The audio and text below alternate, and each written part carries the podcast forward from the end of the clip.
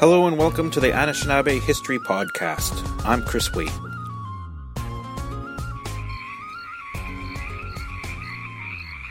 In our traditional Anishinaabe way of life, women were considered powerful and life was considered sacred.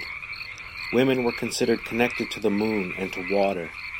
Water is life and women can create life, but this worldview of gender assignments didn't mean that women were an underclass. In fact, the opposite is true. Consider the clan mothers of the Six Nations Confederacy. They are the final decision makers. But nowadays, women are not treated with respect by many, most, if not all, men. I include myself. I'm an idiot chauvinist. Does considering women as sacred beings equate to men treating women respectfully and appropriately? Is it possible for all people to consider all life as sacred? Humans argue and fight over anything and everything. What one considers sacred, another might think is profane. Life itself is special, is it not? Who am I to say my life is worth more or less than another life? I am just a man on a planet, cruising through the cosmos. So what makes life special? All of us are cells full of energy. E equals mc squared. We grow from nothingness into a single-celled, then multi-celled organism. A system of organs. A thinking and feeling human being. We as humans can control our own actions and our thoughts, for the most part. When a human is unable to control his or her actions or thoughts, our smartest specialists call the lack of control a disorder. A lot of disorders are treated with pharmaceuticals. Is it a disorder to not consider life as something special, if not sacred? Why are women treated so poorly? Is there a middle ground somewhere between the archetypes of sacred mother and worthless whore? Why is it so difficult for us humans to consider each other as equals? The need to save face or to not back down is necessary for the image of toughness in some people. It is also a means of showing in-group solidarity, without which an individual might otherwise feel alienated, isolated, and alone.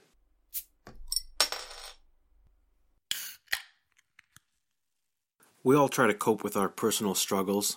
Some end up using booze to cope with anger, loneliness, depression, or undiagnosed psychological disorders. But alcohol doesn't help to cope with those things. It makes things worse. Water is better than alcohol, but water is not considered sacred or even important to many people anymore. In fact, water is no longer considered life, but a garbage dump. And some people treat women that way too. The rivers are where bodies of women and girls have been found. Some of the women found have been labeled as murders and some have been labeled as accidents. Some have disappeared without answers. Why are the statistics so high for this demographic? Fundamentally, there is a general lack of self-worth, Samaritanism, and morality. The way we humans treat each other is a learning process that begins in childhood. Parents must take care of their children. If you have children, then they must be your primary concern and focus. To do anything less is to fail your child. And that failure, that lack of unconditional positive regard, will hang around that kid like a shadow.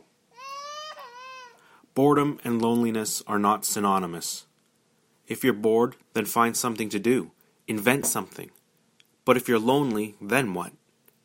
Then you have to find someone who cares for you and your well-being. But are such people easy to find?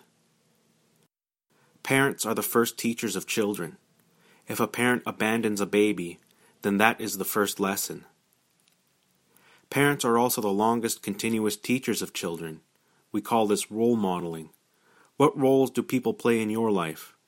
Whatever relationship to you they have, ultimately they, as well as you, are human. But do you value life? Boredom, loneliness, sadness, depression, isolation, desperation, hopelessness, and disconnection. Is there any word that describes all these feelings? Yes, and the word is Indian. Being called an Indian is different than being an Indian. But remember, Anishinaabe people are not Indians. Indians are from India. Anishinaabe people are from Turtle Island. Nevertheless, violence shouldn't be an option. Hands are for helping and for building, not for hurting. Why is there so much violence and self-destruction amongst Anishinaabe people? What can be done at the grassroots level to stop the violence? How can we stop self-destruction? We have to value life, our own and each other's. You don't even need to be religious or even spiritual about it. Just stop being an asshole. It's a difficult pill to swallow, but I know, because I've taken my medicine. There comes a point in life when you have to stop feeling sorry for yourself. Then the next step is to not be prideful at your accomplishment of overcoming your personal obstacle. Balancing pride and power is a way to develop self-worth, but you have to have self-discipline. Discipline does not mean punishment. Discipline is related to order. In the absence of order, without discipline, there is chaos. In other words, having your mind in order means you can have self-discipline. An orderly, disciplined mind is powerful.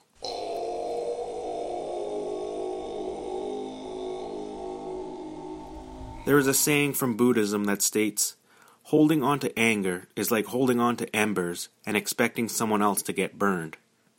In other words, letting your anger get the best of you is a waste of energy. You end up burning yourself from the inside.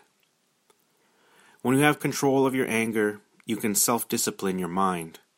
In other words, put your anger to better purpose by disciplining your own mind in order to manifest a better life for yourself in the future. Has your life changed in the last few years? Has it gotten better or worse? Are you in control of yourself? Who do you wish to be? Who were you just a few years ago? Are you living a good life?